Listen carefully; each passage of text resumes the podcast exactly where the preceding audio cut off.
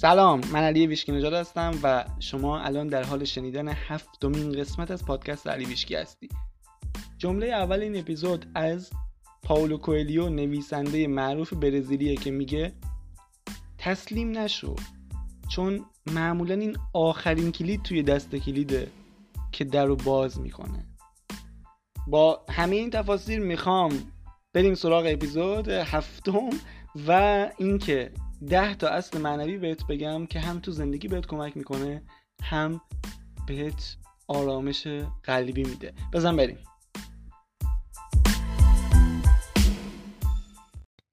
درود. قبل از اینکه بریم سراغ اصل داستان و ده تا اصل معنوی یه چیزی در مورد خود پادکست بگم. آقا پادکست واقعا چیز خفنیه.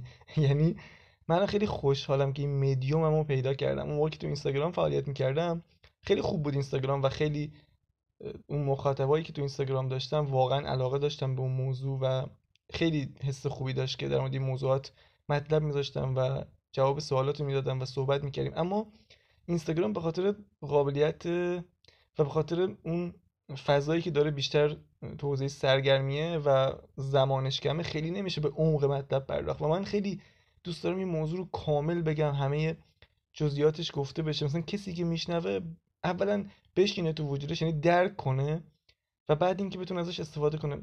اینستاگرام به نظرم یه ذره تو این زمینه مناسب نیست و خیلی گشتم تا این مدیوم مناسب رو پیدا کنم و الان میگم خیلی خوشحالم. مثلا اگه همین پست همین الان این اپیزود رو می‌خواستم تو اینستاگرام بذارم احتمالا باید پنج قسمتش می‌کردم.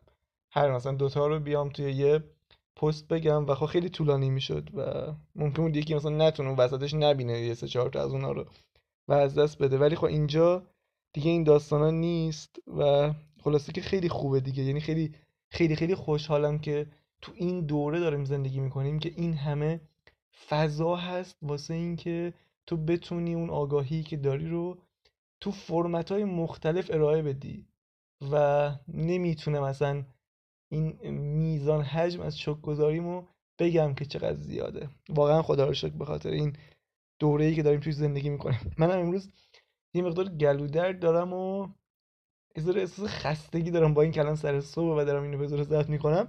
ولی خب این پادکست چیزی که دیوونه بار عاشقشم و می‌خوام به بهترین شکل ممکن انجامش بدم. اما بریم سر اصل داستان و چیزایی که می‌خوام تو این قسمت در موردشون صحبت کنم. آقا علاوه بر قوانین مسخره ای که بشر دوپا درست کرده و ما کلی قانون داریم یه سری قوانین و اصول معنوی هم وجود داره که کلی هن ولی دونستنشون خیلی کمک می‌کنه به اینکه آدم آرامش داشته باشه به اینکه بدونه چه خبره تو این دنیا. و اینا به خود من خیلی کمک کرد. علت اینکه این اپیزود رو ساخته بود که وقتی خودم این چیزها رو فهمیدم و اومدم با گفته های بقیه بزرگان تطبیق دادم دیدم اولا درسته دوم اینکه خیلی با به آرامشت کمک می‌کنه به اینکه بفهمی یه چیز خیلی بزرگتری پشت این رازی که ما بهش میگیم زندگی وجود داره. و الان می‌خوام اینا رو بهت بگم حالا با توضیحات و با اون چیزایی که خودم می‌دونم و خیلی جالبه دونستنش. همشون هم معنویه از خودم در نیاوردم همشون از اون آگاهی بالاتر رسیده و من فقط اینا رو جمع کردم و دانستهای خودم بهشون اضافه کردم. اما بریم سراغ اولین اصل اولین اصل معنوی. ما موجوداتی معنوی هستیم که در حال تجربه این دنیای فیزیکی هستیم. اینم بگم که تأکید روی معنوی بودن ماست. این خیلی جالبه. این درکش خیلی مهمه. یعنی تو هر متن معنوی پیدا کنی که به آگاهی های بالاتر وصله می‌بینی یه جمله توشون مشترکه. مدام اینا میگن شما موجودی معنوی هستید شما موجودی الهی هستید شما موجودی خدایی هستید. حالا به جای معنوی این کلمات هم استفاده می‌کنن خدایی الهی و نامحدود مثلا. اما چرا همه اینو میگن؟ این خیلی مهمه که اینو بدونیم. چون تو اپیزودهای قبلم گفتم ما درسته که داریم این دنیا رو به صورت فیزیکی لمس می‌کنیم با پنج تا حس اصلی که داریم. اما بخش اصلی ما بخش بزرگتر ما اون بخش معنوی ماست. اون خدای درون ماست که ما باید یاد بگیریم به اون وصل شیم. همون قضیه که من در مورد ارتعاش همیشه میگم. یعنی ما باید ارتعاشون رو ببریم بالا به اون خدای در اون وصل شیم. اونجاست که اون اتفاقاتی که ما می‌خوایم رخ میده اونجاست که این تجربه زندگی جالبتر میشه جذابتر میشه. یه چیز متفاوتی رو می‌تونیم تجربه کنیم. و یادم وقتی اولین بار اینو شنیدم که آقا ما موجوداتی معنوی هستیم باید به خدای درونمون وصل شیم بخش بزرگتر ما اون بخش خدای درون ماست که ما بهش توجه نمی کنیم انقدر که درگیر این دنیای فیزیکی هستیم انقدر درگیر مشکلات هستیم اصلا اونو فراموش کردیم. نمی‌تونیم تنها بمونیم نمی‌تونیم در سکوت بمونیم نمی‌تونیم مدیتیشن کنیم که ارتعاشمون بره بالا که بیشتر الهامات الهی رو دریافت کنیم خب؟ و یاد جمله از مولانا افتادم که خیلی واسم جالب بود. مولانا میگه در عجبم حالا اون شعر یادم نیست ولی این مفهومش این بود. در عجبم از انسان که توی زندان نشسته در حالی که کلید تو دستاشه و منظورش این بود که آقا تو الان که این مشکلات داری و ناراحتی بالاخره هر کسی تو زندگیش مشکلات خاص خودشو داره ولی یه جوری تو زندان نشسته دیگه. وقتی ما مشکل داریم درگیرشیم ناراحتیم یه جوری تو زندان ذهنمون نشستیم. میگه تو زندان نشستی ولی کلید تو دستته. اون کلیده منظورش چیه؟ این که آقا تو می‌تونی وز چی؟ به خدای درونت اون مشکل رو حل کنی. می‌تونی ارتعاش رو ببری بالا مشکلت حل کنی. و بعد حالا بریم سراغ انیشتین. انیشتین هم جمله میگه که بازم به همه اینا مرتبطه. انیشتین میگه با همون ذهنی که مشکل رو خلق کردی نمی‌تونی مشکل رو حل کنی. اینم به یه زبان دیگه داره همینو میگه. میگه آقا تو با ایگوت تو با همین ذهن خداگاهت مشکل رو خلق می‌کنی با ارتعاش پایینت مشکل رو خلق می‌کنی. حالا که بخوای اینو حل کنی باید ارتعاش رو ببری بالا. باید تو یک سطح دیگه ای باشی از آگاهی که این مشکل حل شه. و من یه کتاب میخوندم در مورد ارتعاش اینها. دقیقا همین رو نوشته بود که آقا هر مشکلی که تو داری با ارتعاش بالاتر حل میشه. یعنی دیدتو به اون مشکل تغییر بدی ارتعاش رو ببری بالا اون مشکل خود به خود حل میشه یا راه حلش میاد سراغت که چجوری حلش کنی. و واسه همین تاکید زیادی روی اینه که ما موجوداتی معنوی هستیم. که آقا تو مشکلی که داری با معنویت می‌تونی حل کنی. حتی ویندایر می کتاب داره راجع به همین موضوع که اسم کتابش فکر کنم از برای هر مشکلی راه حل معنوی وجود دارد. و اونم حالا به صورت کامل تو کتاب توضیح داده این قضیه رو که چجوری ارتعاشت ببری بالا و بتونی مشکلاتت حل کنی.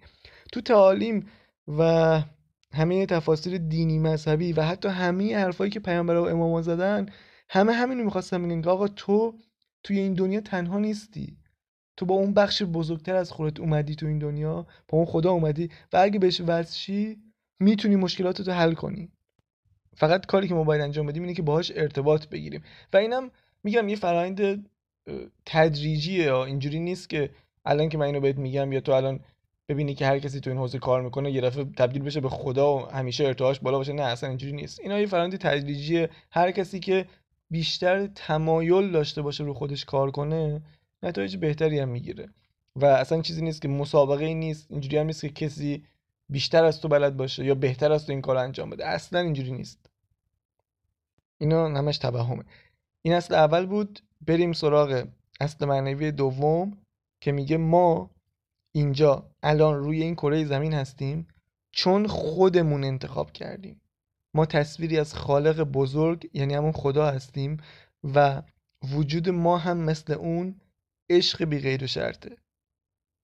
و تجربه شادی بی انتها حق مادرزادی ماست. کل این یه اصل بود و خیلی نکته داشت. اول اینکه اینکه میگن ما خالق صد درصد زندگیمون هستیم واسه همینه.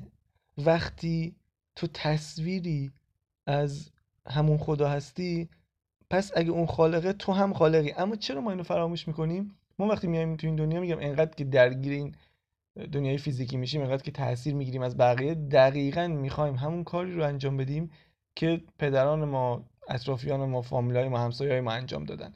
چون در واقع ما میگیم که آقا این دنیا یه چیز پیچیده ایه ما داریم از کسایی که زودتر از ما آمدن تجربه بیشتری دارن یاد می‌گیریم که چجوری بتونیم دووم بیاریم. اینجا واسه همین همون کار اونا رو انجام میدیم. و حالا یه سری دلایل معنوی هم داره که چرا فراموش می‌کنیم این مباحث رو. علتش اینه که ما باید یادآوری کنیم این چیزها رو و تبدیل شیم حالا به اون کسی که واقعا هستیم. حالا اینا داستان شده من تو اپیزودهای بعد میگم. نمی‌خوام خیلی طولانیش کنم نمی‌خوام خیلی حاشیه برم. فعلا اصلا رو میگم. حالا اگه لازم بود هر کدوم بعدا کامل توی اپیزود جداگانه توضیح میدم. اما داستان اینه که اگه من آگاه نباشم به این که دارم زندگیمو خلق می‌کنم میرم تو خلق دیفالت. خب؟ یعنی چه یعنی همین زندگی معمولی که ما داریم. دو تا روز اتفاق خوب واسه ما میفته دوباره پس دوباره اتفاق بد واسه ما میفته وقتی اتفاق خوب میفته احساسم خوبه. وقتی وقتی اتفاق بد میفته احساسم بده. همینجوری رندوم میریم جلوی سر اتفاقاتی میفته حالا اگه من خیلی تلاش کنم مثلا تمرکزم بدم روی یک موضوع خاص مثلا تمرکزم بزنم روی پول و خیلی تلاش کنم. تمرکزم بزنم روی مثلا یه شغلی خیلی تلاش کنم. آره می‌تونم پولدار بشم و فلان و اینا. اما بازم میگم تو یه جنبه می‌تونم خیلی رشد کنم. ولی خلق آگاهانه یه چیزی فراتر از این هاست. یه چیزی کمک گرفتن از جهانه برای اینکه زندگی تو خلق کنی. این خیلی جالبه واسه خودم. حداقل من وقتی با خلق آگاهانه آشنا شدم. حالا تو ایران خیلی اسم قانون جذب بولد شده ولی به نظر من قانون جذب یه بخش خیلی کوچیکی از خلق آگاهانه است. خیلی کوچیک در واقع. یعنی 5 درصد شاید 10 درصد. و خود خلق آگاهانه خیلی بزرگتره. خلق آگاهانه در واقع میشه واکنشی که تو به نسبت به زندگی داری. و دوست دارم این موضوعات صحبت کنم راجع به ریشه موضوعات صحبت کنم بیشتر. و آره واسه خودم خیلی جالب بود. وقتی فهمیدم این موضوعاتی که من دارم زندگیمو خلق کنم یه احساس قدرتی بهت میده. تو آقا اگه من اینو خ... معمولا آدم اول نمیپذیره. میگه که مگه میشه من اگه زندگی داشتم خلق می‌کنم مگه اینجوری خلق می‌کنم این آشغالا چی هم بس تو زندگی من؟ ولی هست دیگه باید بپذیریم دیگه. دیگه این دیگه دست خودته. نمی‌تونه کسی متقاعدت کنه. مثلا کسی نمیاد منو متقاعد کنه که علی اینا درسته نه یه جایی باید تو وجودت بشینه بپذیری. معمولا منتقد زیاده. هر موقع مثلا یه پست یکی می‌ذاره یه کتاب یکی میمیسه مثلا یه پادکستی کسی میره بیرون هزار نفر میان میگن آقا اینا نیست اینا نیست.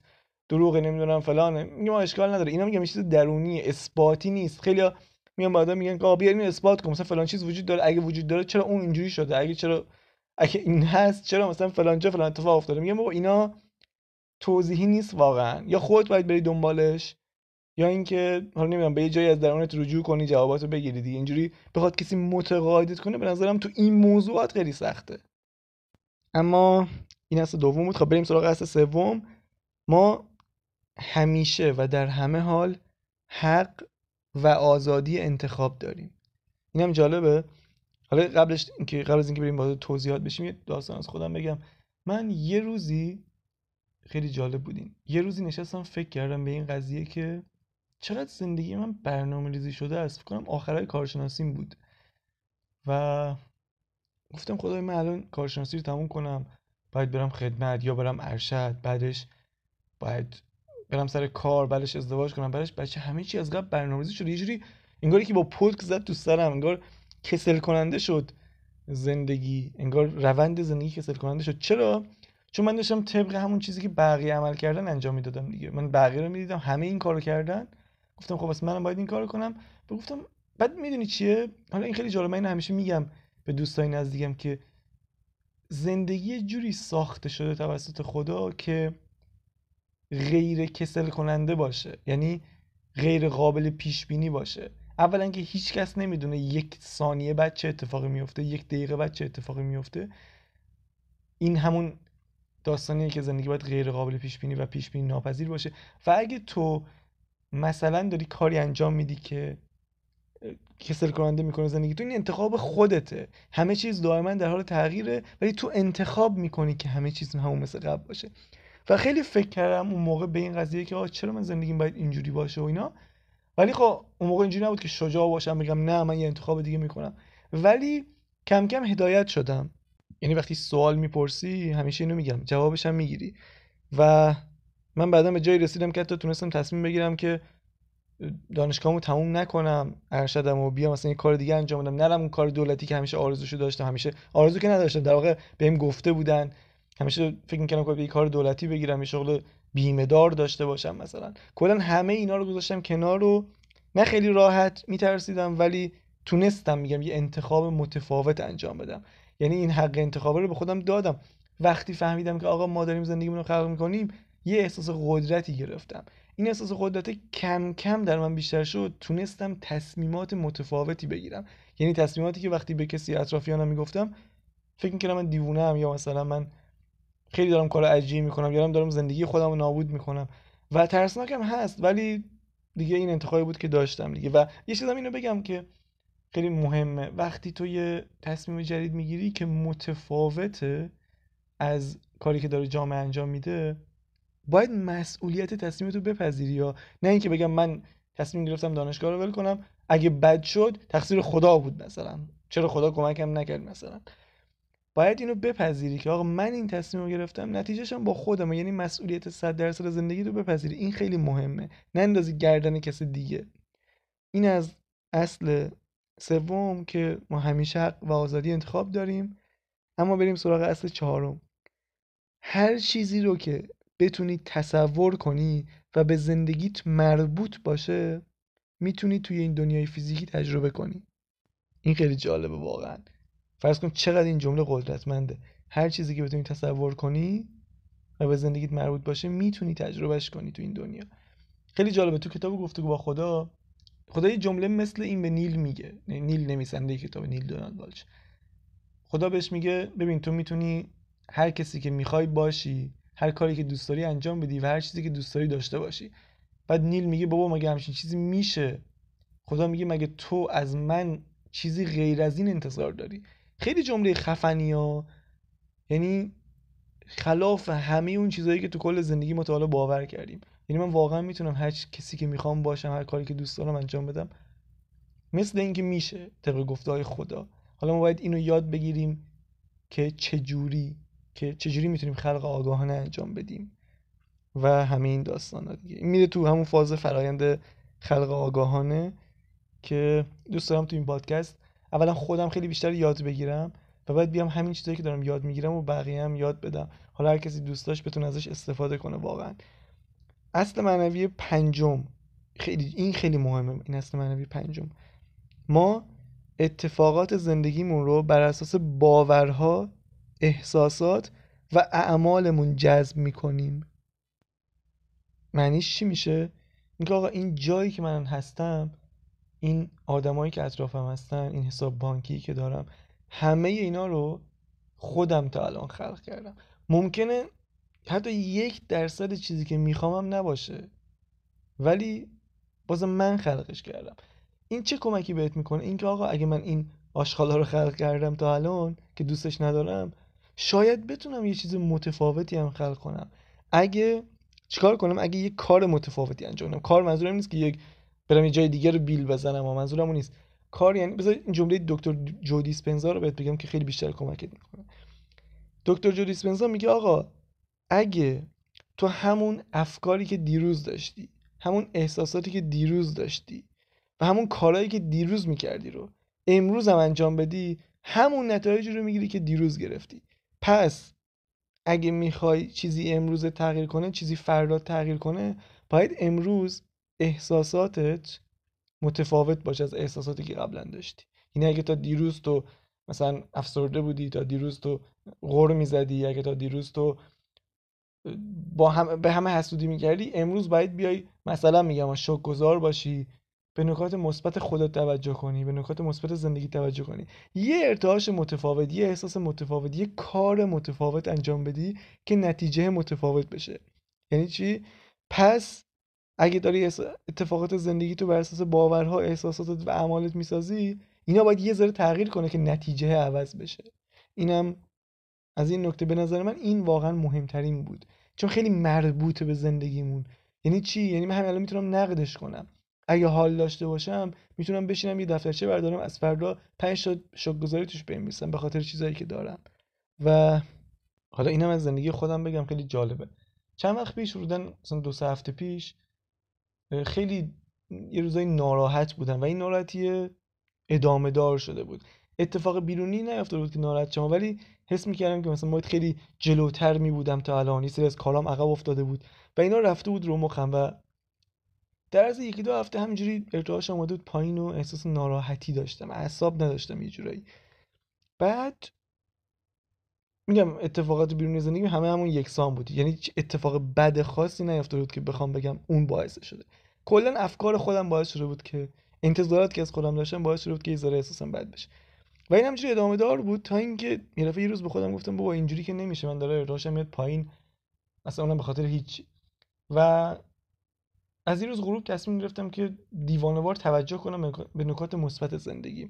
و اومدم این کار انجام دادم. به خاطر همیشه شکرگزاری کردم. به خاطر چیزایی که تو زندگیم بود شکرگزاری کردم و سعی کردم احساسم رو خوب نگه دارم. حالا به هر روشی که می‌تونم. و فرداش خیلی اتفاق عجیبی افتاد. من فردا عصر کاملا خوشحال بودم. و یه لحظه این اومد تو ذهنم که بابا هیچ چیزی توی زندگی بیرونم عوض نشد. دقیقا همه چیز مثل دیروزه ولی دیروز این ساعت من یه آدم ناراحت بودم و امروز این ساعت من یه آدم خوشحالم. یعنی صد درصدش مربوط بود به دیدی که من به زندگی دارم. این خیلی عجیبه خیلی سنگینه یعنی هیچ چیز بیرونی دلیلش نبود. من فقط دیدم و عوض کردم. به وندایر که میگه وقتی تو نگاه تو به اتفاقات به اشیا و به چیزها تغییر میدی اون چیزها واقعا تغییر می‌کنن. و واسه من این اتفاق افتاد. من فقط نگاه و به چیزایی که داشتم تغییر دادم حسم عوض شد. و این خیلی واسم جالب بود واقعا. یه, یه درس خیلی بزرگ بود که باید همیشه حواسم باشه که توجهم روی چی می‌ذارم. اگه می‌خوام نتایجی که در آینده می‌گیرم متفاوت باشه. این خیلی مهمه. و این از اصل معنوی پنجم. بریم سراغ ششمی. اصل معنوی ششم میگه شادی و خوشحالی نزدیکترین ارتعاش و حالت به خداست. پس شادیت رو دنبال کن. اینم که دیگه حتما می‌دونین دیگه. بالاترین ارتعاش یکی از بالاترین ارتعاشات همون ارتعاش شادی و خوشحالیه. و به نظرم جمله اوشو دیگه به کامل ترین شکلی ممکن این اصل رو توضیح میده. اوشو میگه اگه تو بی هیچ علتی شاد باشی اون وقت همه چیزهایی که تا حالا توی زندگیت می‌خواستی شروع می‌کنن اومدن به سمتت. و اگه این کل فرایند خلق آگاهانه نیست و چیزی که بهش میگن قانون جذب نیست نمی‌دونم دیگه چه جمله ای می‌تونه بهتر اینو بیان کنه. واقعا این جمله اوشو خودش یه نمی‌دونم یه می‌تونه یه شعار باشه واسه زندگی. یعنی زندگی تو روش بنا کنی. و چرا اینو میگن؟ ببین همه چیزی که ما توی زندگی می‌خوایم فرض کن من یه موبایل خیلی خفن می‌خوام خب؟ علتی که این موبایل رو می‌خوام اینه که می‌خوام این موبایل منو خوشحالتر می‌کنه. اون ماشینه اون حساب بانکی منو خوشحالتر می‌کنه خب؟ این نتیجه اون چیزه میشه شادی. پس اگه تو یاد بگیری همین الان بدون داشتن شاد باشی اون چیزه اون وسیله اون اتفاق مجبور بیاد تو زندگیت. یه جوری مهندسی معکوس میشه دیگه این قضیه. اینم از این. اصل معنوی هفتم. تنها چیزی که وجود داره لحظه اکنونه. گذشته و آینده توهمی بیش نیست. تقریبا تمام اساتید معنوی روی زمان حال خیلی تاکید دارن. و علتش هم اینه که همه همه اونا می‌دونن که دقیقا تو این لحظه است که تو داری خلق می‌کنی تو این لحظه تو داری لحظات بعدی تو خلق می‌کنی. پس اینکه بیای به گذشته بچسبی یا نگران آینده باشی فقط داری یه جوری خراب می‌کنی ارتعاش رو. یه جمله خیلی باحالی هم هست که میگه نگرانی واسه آینده یعنی اینکه تو داری از قوه تخیلت علیه خودت استفاده می‌کنی. بالا در گذشته که داستان زیاده ولی کسایی که تو گذشته گیر کردن خیلی به خودشون ظلم می‌کنن. چون دارن هی اون اتفاقاتی که دو, دو دیگه زبونم می‌گیره. هی اون اتفاقاتی که تو گذشته افتاده رو دوباره هی خلق می‌کنن. مدام خلق می‌کنن همونو. آگاه نیستن بهشا چرا آگاه نیستن؟ چون عین اون اتفاقی نمیفته هم اینجوری بذار بگم اساره اون ارتعاش قبلی بازم تو زندگی تکرار میشه. مدام تو زندگی تکرار میشه. واسه همین خیلی مهمه که گذشته رو رها کنی و حالا هر کسی هر کاری باد کرده بعضی ممکنه خیلی بد باشه. ولی یا ببخششون یا یه جوری حالا کنار بیای باش حالا این تو اصل بعدی کامل رو توضیح میدم که چرا. اصل معنوی هشتم. تو گذشته و آیندت رو تو همین لحظه خلق می‌کنی. همیشه وقتی این جمله رو میگم به کسی میگه خب حالا آینده رو می‌تونم بپذیرم که دارم خلق می‌کنم ولی گذشتم چجوری دیگه می‌تونم خلق کنم؟ این خیلی جالب. الان واسه توضیح میدم که چرا این قضیه هست. ببین گذشته روی زندگی الان ما تاثیر داره. اتفاقاتی که تو گذشته افتاده باورای ما رو شکل داده. مثلا بیا فرض کنیم که تو گذشته یه اتفاقی افتاده یه نفر بهت یه مثلا بدی کرده پولتو خورده. اون ناراحتی که تو از اون طرف داری کینه ای که از اون طرف دل داری یه جوری انرژی تو مسدود می‌کنه. اجازه نمیده یک سری از چیزهایی که می‌خوای بیاد توی زندگی. چرا؟ چون انرژیت مسدود شده اینجا. اون انرژی کینه انرژی منفیه. مونده تو وجودت. اجازه نمیده انرژی های جدید بیان تو زندگیت. اگه تو بتونی همین الان نگاه تو به اون اتفاق تغییر بدی یعنی اون آدمه رو ببخشی یا اون اتفاقی رو به صورت یه اتفاق خونسا یا حتی مثبت ببینی که مثلا اون اتفاق باعث شده تو آگاهتر بشی تو قویتر بشی. اگه اینجوری ببینی تاثیر اون اتفاق روی الان زندگی تغییر می‌کنه. این خیلی مهمه و خیلی قویه. بذار مثال بزنم واسه که اصلا ذهنت باز بشه. توی کتابی میخوندم یه داستان خیلی جالبی بود. یا آقای این کتابو نوشته بود. می‌گفت که آقا من از یه خانومی خوشم میومد و این خانوم همکارم بود. و ما با هم دیگه قرار میذاشتیم هم دیگه می‌دیدیم و ازش خوشم میومد و اما یه روز سر قرار به خودم گفتم که این خیلی خانم خوبیه خیلی زن خوبیه. اما نمی‌تونم انگار قلبم حاضر نمیشه دوستش داشته باشه. و یه جوری انگار همه خصوصیاتی که می‌خوام داره اما نمی‌تونم عاشقش باشم. بعد می‌گفت تو همون جلسه شام که بودیم این خانومه بهم گفت که آره یه چیزی خیلی از گذشته من اذیت می‌کنه و یه سری دردای مثلا فیزیکی هم دارم مثلا پاهام درد می‌گیره و عضلاتش و اینا. بعد می‌گفت من یه دوستی داشتم که این کارهای معنوی انجام می‌داد. فیزیوتراپ بود ولی مثلا یه جوری فیزیوتراپ معنوی. می‌گفت من به این خانم گفتم که بیا بریم پیش این دوستم که دکتره و باش صحبت کنیم. ببینیم مشکل چی. اینا میرن پیش اون دکتر و یه ذره دکتر پاشو بررسی می‌کنه. معمولا یه علمی هست به اسم kinesiology یا فکر کنم حرکت شناسی میشه تو فارسی که خیلی ازش استفاده های عجیب غریبی می‌کنن و خیلی کمک می‌کنه به آزاد کردن انرژی های منفی یا انرژی که تو گذشت از گذشته تو بدن ما مونده و حتی باورامون. خلاصه اون دکتر یه سری سوال از این خانم می‌پرسه و می‌فهمه که این خانم هنوز از یکی از روابط قبلیش کینه به دل داره. حالا با یه پسری بوده اون بهش خیانت کرده این خیلی کینه به دل داره ازش نبخشیده اون آدمو خلاصه با یه سری روشایی که من نمی‌دونم چی بوده کمکش می‌کنه که این اون آدمو ببخشه. این خانومه اون نفر قبلی رابطش رو میبخشه اینجا اون معجزه رخ میده. یعنی وقتی نگاه این خانوم به اون رابطه قبلیش تغییر می‌کنه این پسر میگه که تو قرار بعدی که ما با هم رفتیم سرش من یه دفعه دیدم بابا من کاملا قلبم درونم عاشق این خانم شد. یعنی دیگه اون مقاومته نیست درونم. بعد میگه فهمیدم که این خانومه چون هنوز یه جوری وست بوده به اون رابطه قبلیش هنوز کینه داشته قلبش یه جورایی اجازه نمی‌داده کسی عاشقش بشه. و وقتی اونو رها می‌کنه من عاشق شدم و الان ازدواج کردم دو تا بچم دارن. و این فکر کنم بهترین توضیح واسه مخصوصا واسه کسایی که می‌خوان ازدواج کنن ولی هنوز درگیر روابط قبلیشون هستن. اون رابطه ارتعاش تو به فنا میده. اجازه نمیده تو اون کسی که واقعا می‌خوای وارد زندگیت بشه. و این خیلی مهمه. حالا میارم بعدا کامل توضیح میدم تو بخش تو اپیزودهایی که در مورد انرژی می‌خوام صحبت کنم. اما اصل معنوی نهم. ما موجوداتی بی انتها و ابدی هستیم و مرگ پایان ما نیست. تو اپیزودهای قبلی گفتم که من خودم از مرگ میترسیدم ولی وقتی با این مباحث معنوی آشنا شدم فهمیدم که مرگ واقعا چیه. کلا دیدم تغییر کرد و ترسم ریخت. مرگ فقط یه تغییر فازه. ما میریم وصل میشیم به اون خدای درونمون به اون بخش بزرگترمون. پس ترسی نداره و با مردن چیزی رو از دست نمیدیم. چون روح می‌دونه ابدیه روح می‌دونه که هیچ وقت قرار نیست بمیره هیچ وقت تموم نمیشه. اگه حتی از این حالت فیزیکیمون از این زمین خارج بشیم ممکنه روح تصمیم بگیره اصلا دوباره برگرده و این دفعه یه نوع زندگی دیگر رو تجربه کنه. حالا این داستانش زیاده و خیلی هم جالبه. پس روح نامحدوده. اما ego ما محدودیت فقط می‌بینه. واسه همین وقتی ما تو این دنیای فیزیکی هستیم همش میگیم که ببین سنت میره بالا دیر شد مثلا ازدواج نکردی به پول نرسیدی. اینا ترسایی که ego داره. اما روح می‌دونه نامحدوده. روح میگه بابا اصلا چیزی نشده. این یکی از هزاران زندگی که من قرار تجربه کنم. و که واسه هیچ چیزی دیر نشده. مرگ اصلا چیز ترسناکی نیست.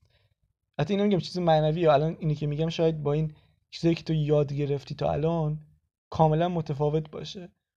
ولی این چیزیه که واقعا هست. در واقع مرگ اصلا چیز بدی نیست. حتی تو میگم بری اشعار مولانا رو بخونی اشعار حافظ رو بخونی و کسایی که آدمای معنوی بودن صحبتاشون رو گوش کنی مثلا مثل اوشو و اینها کاملا این مفهوم رو فهمیده بودن و درک کرده بودن که مرگ اون چیزی که آدم و اکثر آدم فکر می‌کنن نیست. مرگ چیزی ترسناک نیست. مرگ پایان نیست. این خیلی به نظرم جمله خوبیه که مرگ پایان نیست. و این از اصل معنوی نهم و آخرین اصل معنوی اینه. هر چیزی که تجربه می‌کنی تو دنیای بیرونت انعکاسی از وجود خودته. دنیای بیرون فقط یه آینه از درونته. این چه کمکی بهت می‌کنه؟ اینکه آقا هر چیزی که می‌خوای این چقدر آقا میگم من؟ جالب اشکال نداره. دیگه این نمی‌تونم الان نمی‌خوام ادیتش هم کنم. همینجوری خالص و خام باشه ولی آره آقا زیاد میگم خودم فهمیدم. خب ولش کن بریم سر اصل معنوی دهم. آره این و اینکه ها اینو می‌خواستم بگم که هر چیزی می‌خوای توی زندگی بیرون تغییر کنه فقط باید روی خودت کار کنی. چون اگه بپذیری که دنیا فقط یه آینه است پس اگه من این درونه رو تغییر بدم خود به خود اون بیرونه تغییر می‌کنه. و همین همون جمله که از دیسپنزا گفتم دیگه.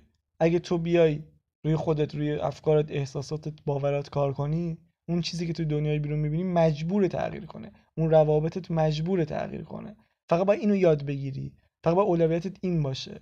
یعنی من یه جایی واقعا به خودم اینو گفتم که علی اگه همه اینا درسته پس تو هیچ وظیفه ای نداری جز اینکه یاد بگیری روی خودت کار کنی. و این همه چیزی که من می‌خوام حتی تو این پادکستم بگم که اگه می‌خوای چیزی توی دنیای بیرونت عوض شه واقعا لازم نیست بری دستکاری کنی. حتی این کاری که ما همه انجام میدیم. یعنی یاد گرفتیم اینجوری زندگی کنیم که بریم کنترل کنیم شرایطو ولی کنترل کردن فقط شاید اون لحظه اون قضیه رو حل کنه. چون ارتعاشش هنوز تو وجودت هست بعدا به یه صورت دیگه دوباره ظاهر میشه. اگه مشکلی تو دنیای بیرونت می‌بینی باید اینو درونی حل کنی. و همین این خیلی مهمه واقعا. اینا همه اون اصلای معنوی بود که می‌خواستم بهت بگم. بعدا رسیدیم به آخر اپیزود. حتی هنوز چیز مونده. برم بریم بریم سراغ معرفی کتاب چون این کتاب هم خیلی کتاب خفنیه. و دوست دارم که چون به نظر مربوط اجرای به این اپیزود. الان ما تو این اپیزود ده تا اصل معنوی یاد گرفتیم خب؟ حالا یه آدم معمولی به خودش میگه من چجوری از اینا تو زندگیم استفاده کنم؟ کتابی که امروز می‌خوام بهت معرفی کنم کمک می‌کنه تو اون قضیه. پس بریم بریم سراغ معرفی کتاب.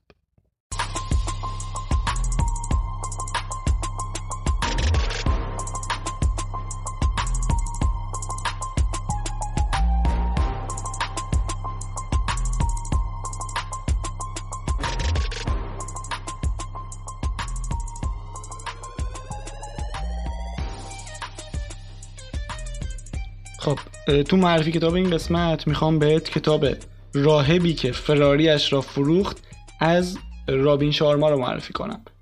چرا این کتاب این قسمت تصمیم گرفتم معرفی کنم؟ به خاطر اینه که گفتم بهت اومده همه اصول معنوی که ما بلدیم یا خوندیم یا یاد گرفتیم و توی داستان آورده. یعنی وقتی این کتاب می‌خونی یاد می‌گیری که چجوری میشه توی زندگی حالا از این استفاده کرد. چون این داستان خیلی جالبه و خیلی گیراهه. و خیلی خوب نوشته شده.